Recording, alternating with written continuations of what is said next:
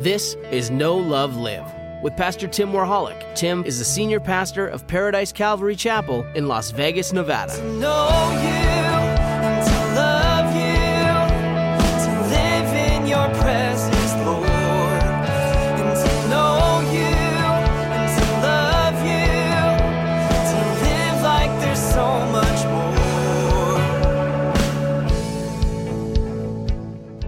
Right, good morning, church.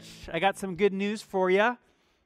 Whether you know or not, I'm not sure or not, but I'm sure we're going to be seeing each other soon.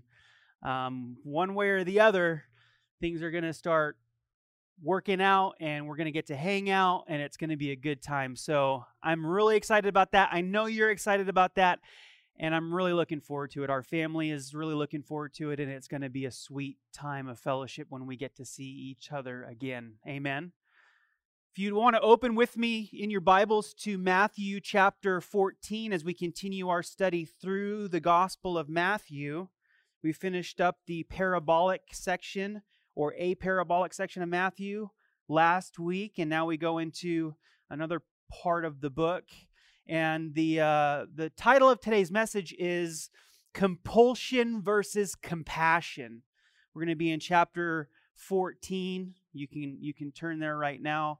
And i have a question have you ever felt like you were compelled to do something? I don't mean compelled like like you felt inwardly that you had to do it i mean that that you were forced to do it by somebody else. Oh wait you're doing that right now you're compelled to stay at home. You're compelled to to social distance. We've been communicated it's been communicated that that we have to be living a certain way. And there's certain uh, people who are saying that this is what has to happen. And what's our natural pushback on that? I think i don't know about you but what's your natural pushback when somebody's compelling you or telling you that you have to do something? Well i don't have to do that I don't have to do what you say. I don't have to be dictated to. I don't have to be pushed. I'm not going to be pushed around. And then we also see in the title of today's message there there's an, another word, another C word, it's compassion. And we're going to look at two rulers this morning. We're going to look at two kings, if you will. A king of compulsion and a king of compassion. The example for us is which way are we going to live our lives? Because if you think about it, you are compelled to do a lot of things. Sometimes you don't even realize that some of the things you do, you've been compelled to do, you've been forced to do, you didn't even give it much thought. I, will give you a, a Pastor Tim's parental fail episode. I know that you guys like when I do that. And I thank you for not overly judging me when I share these parental fails with you because the Lord uses our families and our kids to teach us lessons about life, and it's usually very timely with our messages. So yesterday I made a mistake, a parental fail. It's my daughter it was my daughter Mila's 12th birthday and we were doing as in quarantine style is popular these days to do a birthday drive-by shout out. By the way, when I grew up in the 90s, a drive-by was a bad thing.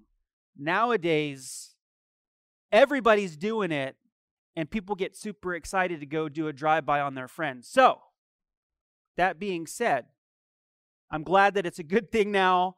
Mila was going to have a birthday drive-by. And you know, I don't know for you, but for me, whenever I have people over my house, it seems like I see everything that's wrong a half an hour before they get there. So I'm looking around, you know, nobody's coming into the house, but I drive up to the house from the store and I see how did I blindly close my eyes every time I got home and walked into my house? I do not know. But when I'm driving up to the front yard, I notice the insane amount of weeds that are growing in my front yard. And we've got a half an hour before people start arriving for the drive by, the good one. And we go in the house, and, you know, Grace is talking to the kids and, and giving them instructions. Hey, guys, go out there and try and get some of the weeds done. And then I just cracked. And I started yelling, You guys need to get out there now. Like, we need those weeds gone. You got 20 minutes. I don't want to see a weed. If there's a weed, don't even come back in this house. I didn't say that, but you know, it was a tense moment. My kids are great kids. They go outside, they start picking weeds, and I go out and, and I and I start picking weeds with them. And you know how it goes. Maybe when you force somebody to do something that I don't know if they, you know, don't want to do it, but but you're definitely the one making them do it. Maybe you don't feel anything. I started to feel a little guilt creep in. I compelled them to do something that needed to be done. The task, any way you cut it, needed to take place, but it's how I addressed it that really was an indicator of where my heart was at the time. You see, I could have had compassion instead of compulsion. Instead of saying, you guys get out there and get this done as soon as possible, in a compassionate way, I could have said, hey guys, what are you doing?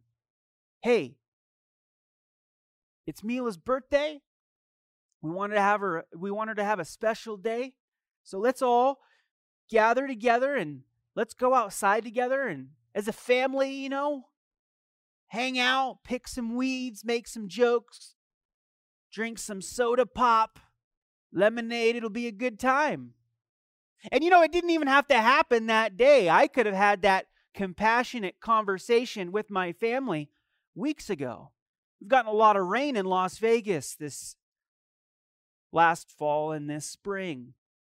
There's more weeds than there normally are. Two weeks ago, what have we been doing? Been at the house.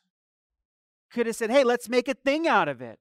Let's make a game out of it. Stuff that I, I usually like to do. You know, let's make a game out of this. Whoever gets the biggest pile of weeds gets the less least scoldings or no, you know, something good. But I didn't. I didn't say anything. I didn't plan anything to the point where I felt compelled to compel others to do something because of how other people viewed us, really. I mean, that's on the real, right? What other people would think, oh, look at the Warholics, man, Mila's birthday, but their yard is, ugh. Well, we're all going to have to make decisions in life. We're all going to have to navigate through difficult times. And there's going to come storms that don't just affect us personally, but affect all of us. Our closest, most intimate relationships, people that we haven't seen in a long time. And the way that we process through that, and the way that we respond and not react, is exemplified in this text this morning in Matthew chapter 14 between the way King Herod acted and the way King Jesus acted. I'm sure that you've already turned there, so while I direct your attention to Matthew chapter 14, verse 1, let me go ahead and pray over the word that the Lord has for us today. Father, we thank you so much for your compassion. We wouldn't know what compassion is if it wasn't for you showing compassion to us. Even the world can get compassion mixed up with other uh, emotions, feelings, responses, but, but you demonstrate it perfectly. And God, we don't want to be those kinds of people that are forced to do things under compulsion, but we want to be like you in compassion responding to events and things that we have to go through, not only in the healthiest way that's possible, but in the best way that really represents your heart for humankind. God, I thank you that, that you are handling all these things that we're going through right now. You are handling them. And we will not be shaken because we abide under the shadow of the Almighty. Father, I thank you for that time of worship that we had to sing out praises to your name. Thank you, Father, for this time of worship and the study and application of your word. And Father, thank you for the tithes and offerings, Lord, that, that it wouldn't be done in compulsion, Lord. It would be done as an act of worship to you. We love you and we pray that you bless our fellowship and, and allow us to gather together soon. In Jesus' name, amen. Matthew chapter 14. I do have two definitions for you before we get into the text. The no, number one is compulsion, the second one is com- compassion. The definition of compulsion is the action or state of forcing or being forced to do something, constraint.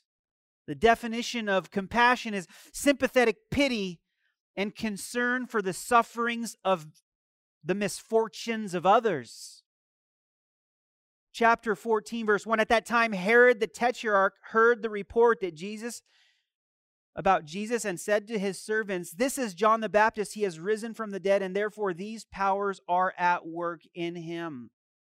Here we have the example of our first king, but it's interesting to note that it didn't say King Herod the Tetrarch. It said Herod the Tetrarch, and it says that because that is a title that was used during that time that was different from a kingship title. It was a it was an overseer, a ruler's title, but it was but it was distinctly different from the title of a king.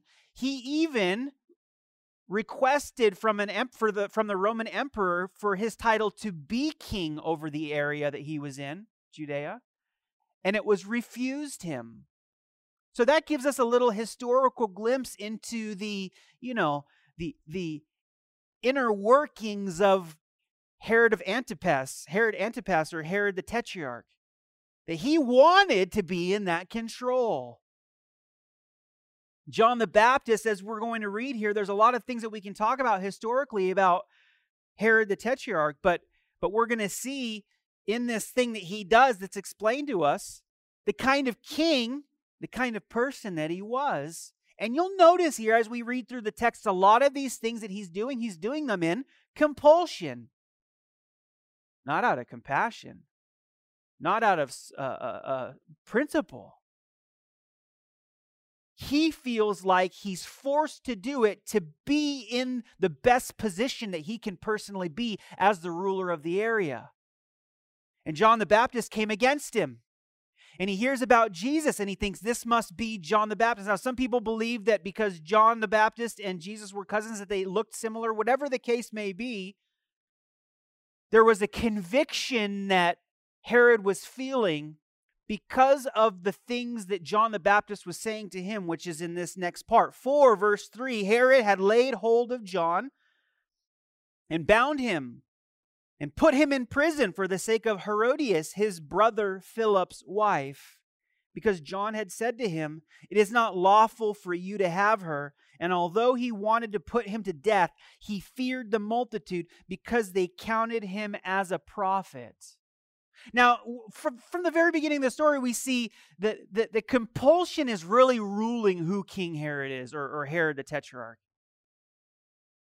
And John the Baptist is preaching against the lifestyle or the, the, the life choices that, that Herod and, and his brother Philip's wife left Philip and came to live with Herod the Tetrarch. And John the Baptist says that's not right. And because of that, he took John the Baptist and throws him into prison. And it says that he wants to kill him, but why doesn't he kill him? Because he feared. Always look when you see that word in the Bible, see what it's connected to. He feared who? He feared the multitude. He feared the people. So while he was making decisions under compulsion, even the people and his own fears were causing him to make decisions based on their influence. And this is this is a cyclical thing. This is a, a slippery slope, if you will. If you live your life making decisions based on compulsive decisions for your own self-preservation or your own self-benefit, every part of your life will start to look like that more and more and more and more. It's I don't know if it's a spiritual principle, but it's clearly demonstrated not only here but in other parts of scripture as well. We were covering First Samuel on Wednesday nights, and this was clearly the case with with Saul.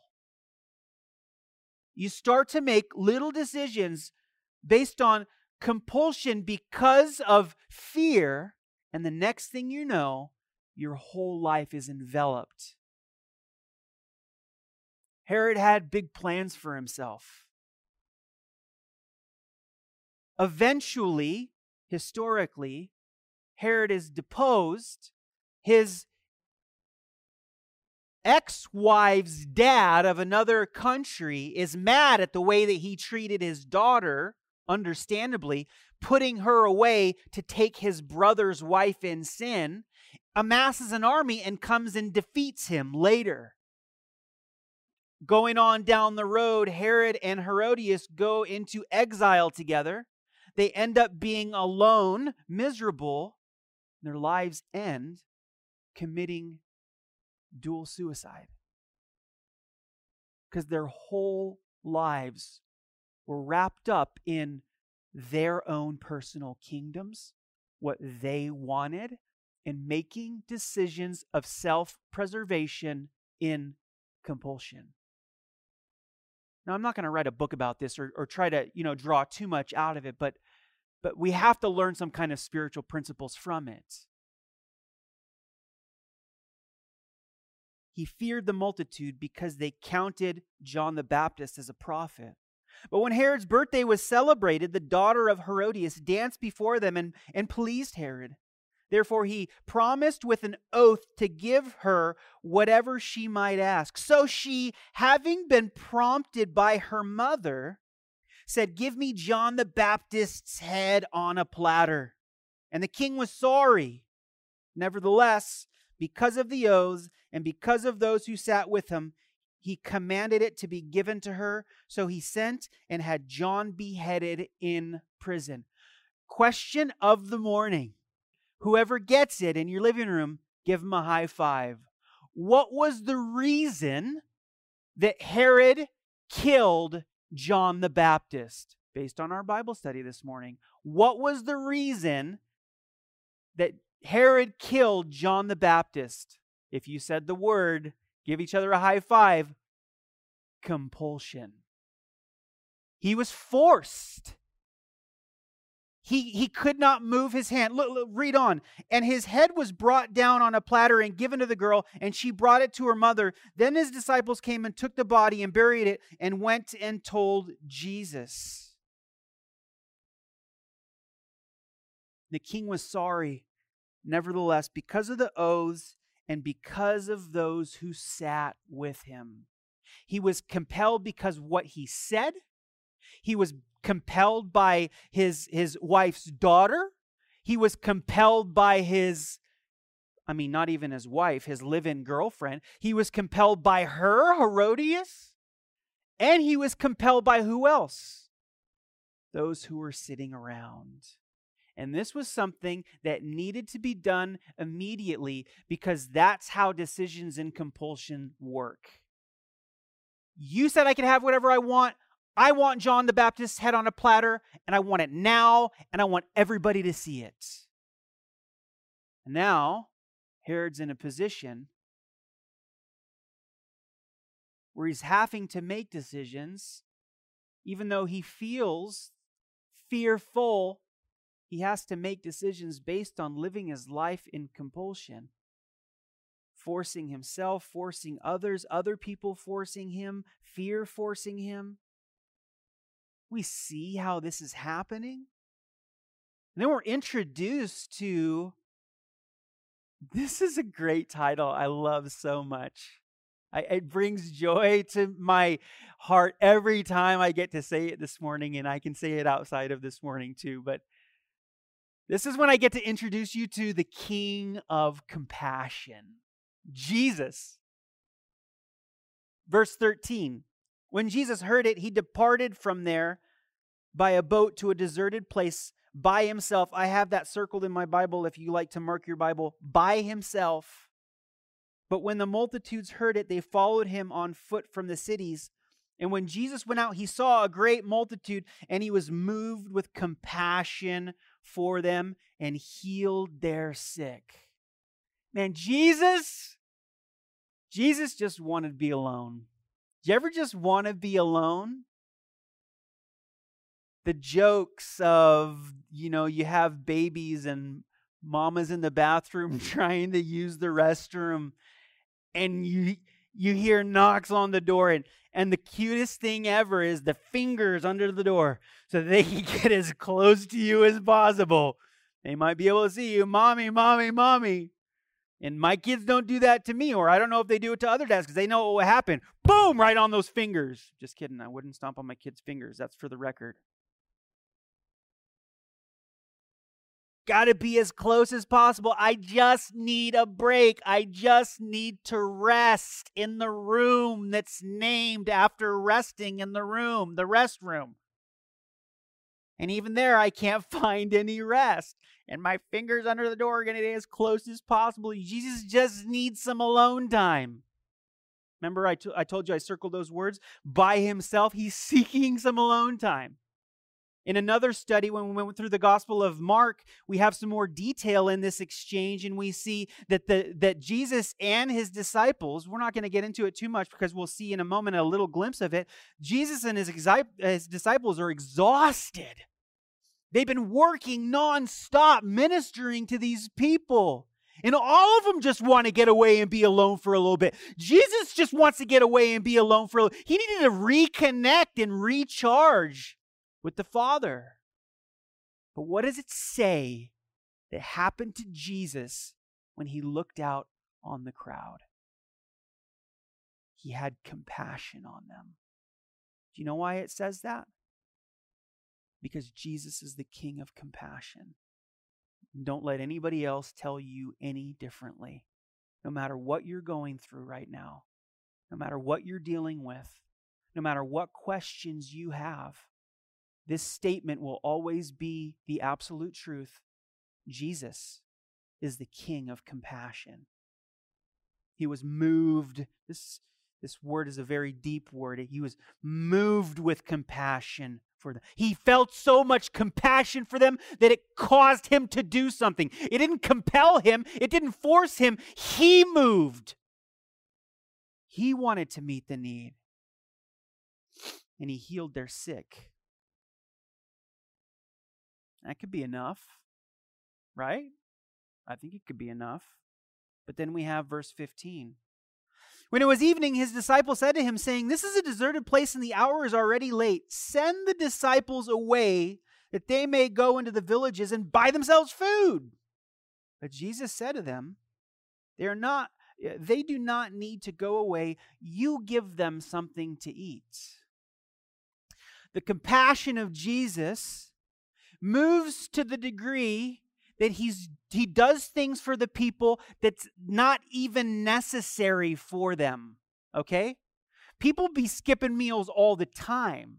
These people are walking and following him. They were all well aware of the condition of their stomach.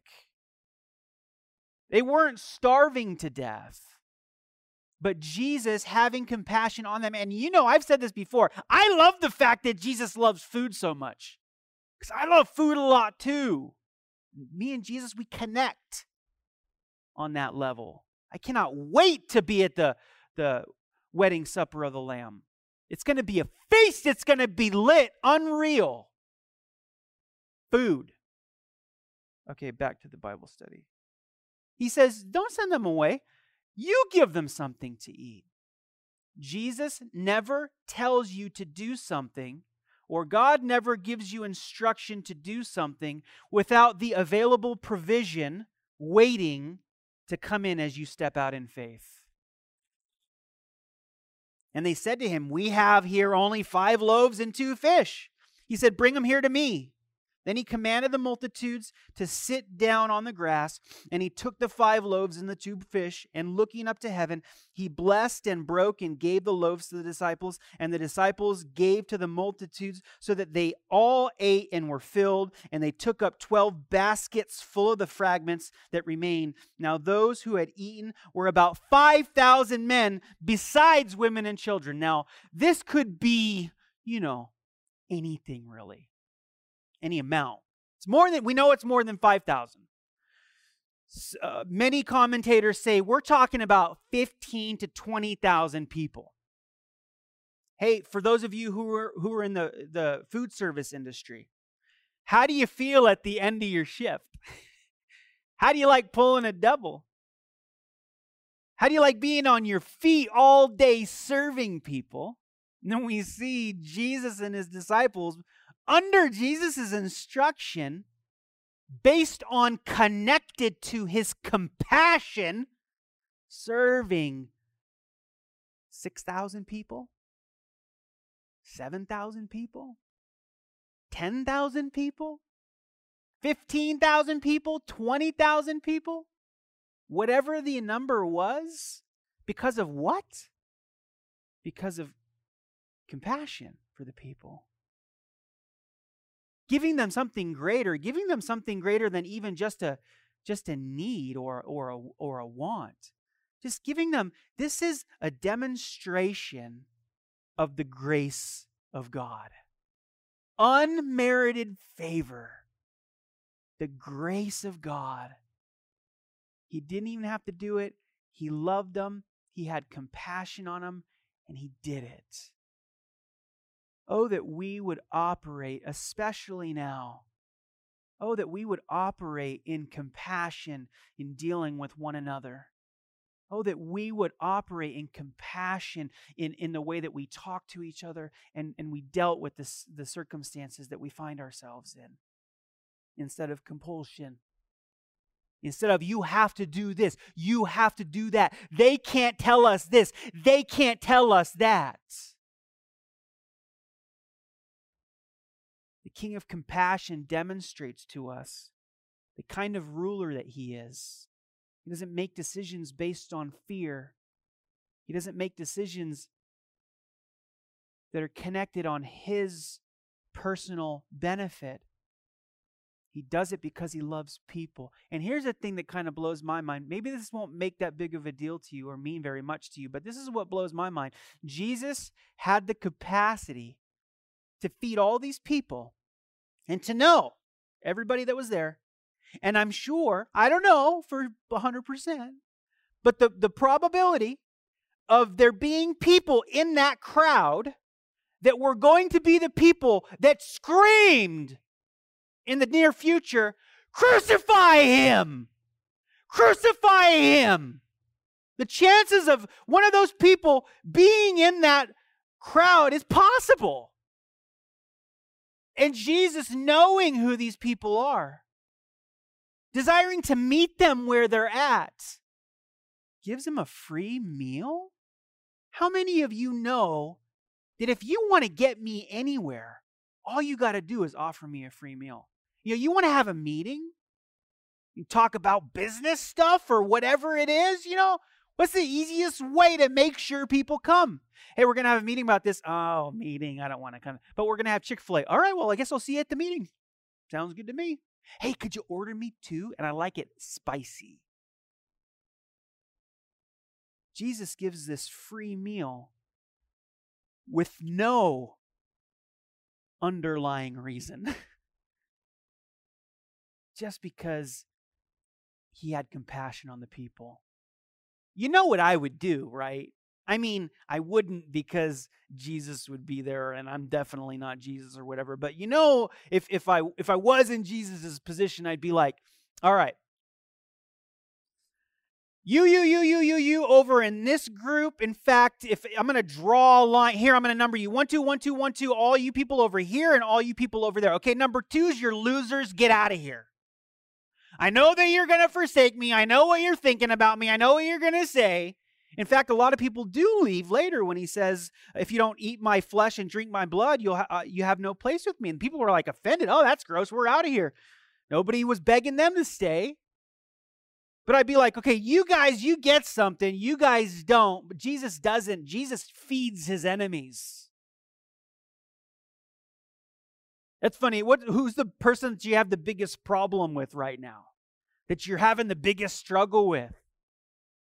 Why don't you text them and say, hey, don't even bring up the issue. Just say, hey, after this whole thing's over and we're able to go down to a sit down restaurant and have a meal, I want to treat you to lunch or a dinner.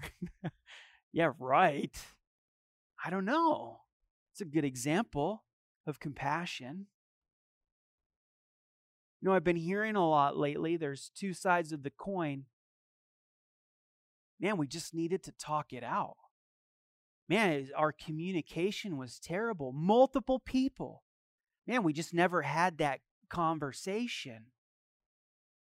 If the conversation is connected to compassion, most of the time, if not every single time, there's going to come a benefit from it. We are people of compassion because we serve a king of compassion. Amen? verse 22 immediately jesus made his disciples get into the boat and go before him to the other side while he sent the multitude away this is you know something else that we've noticed is this word immediately you see that herod was operating in fear immediately was compelled to do things in the moment and jesus isn't feeling compelled in the sense of of being driven by fear or whatever other people think he just knows what he's going to do he knows what his decisions are based on. They're based on compassion, they're based on helping people, they're based on meeting people, they're based on connecting with people. Jesus says he made, and you could make the case and say, well, he compelled his disciples. Jesus knew what was best. If Jesus is going to compel me to do anything, you better believe I want to do it.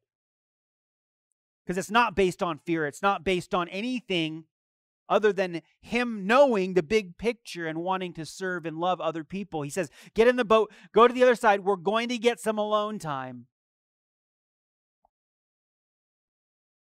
Go before him to the other side while he sent the multitudes away. And when he had sent the multitudes away, he went up to the mountain by himself to pray. Now, I have this underlined too. You know why? Because it's the second time we see this.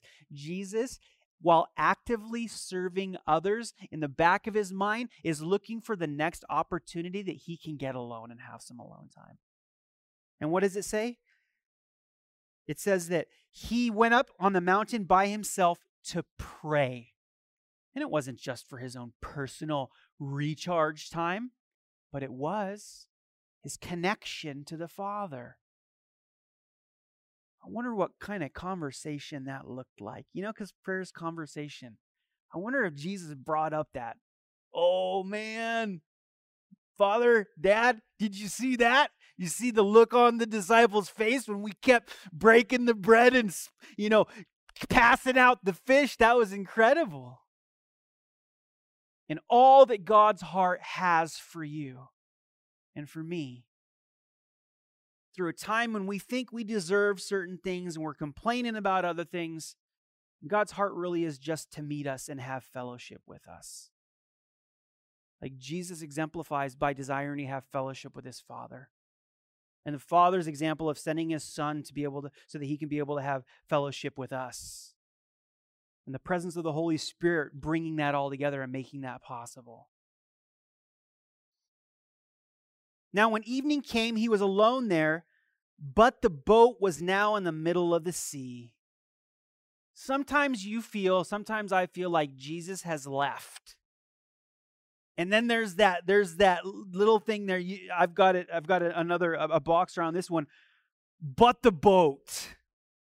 But the boat, I, I'm over here. I'm okay. I'm chilling. I'm doing good. But the boat was in the middle of the sea tossed by the waves, for the wind was contrary.